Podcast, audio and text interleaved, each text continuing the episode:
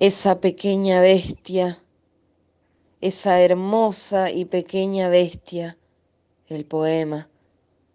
Hace lo que le viene en gana. Unas veces pretendo implorar a las manzanas, pero él desea carne roja. Otras quiero caminar tranquilamente por la orilla, pero él prefiere quitarse toda la ropa y sumergirse. En ocasiones quiero usar palabras diminutas y hacerlas importantes, pero comienza a gritar el diccionario, las oportunidades.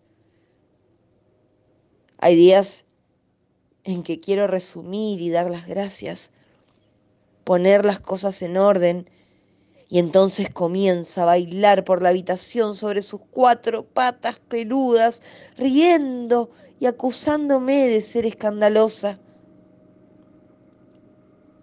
Pero también hay veces cuando pienso en vos y sonrío,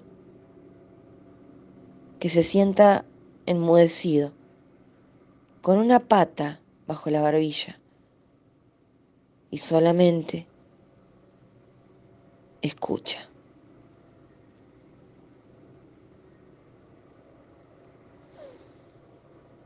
Dos poemas de Mary Oliver.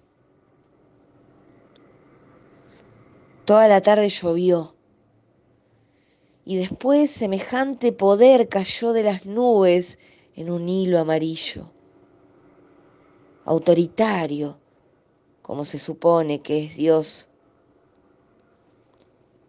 Cuando dio contra el árbol,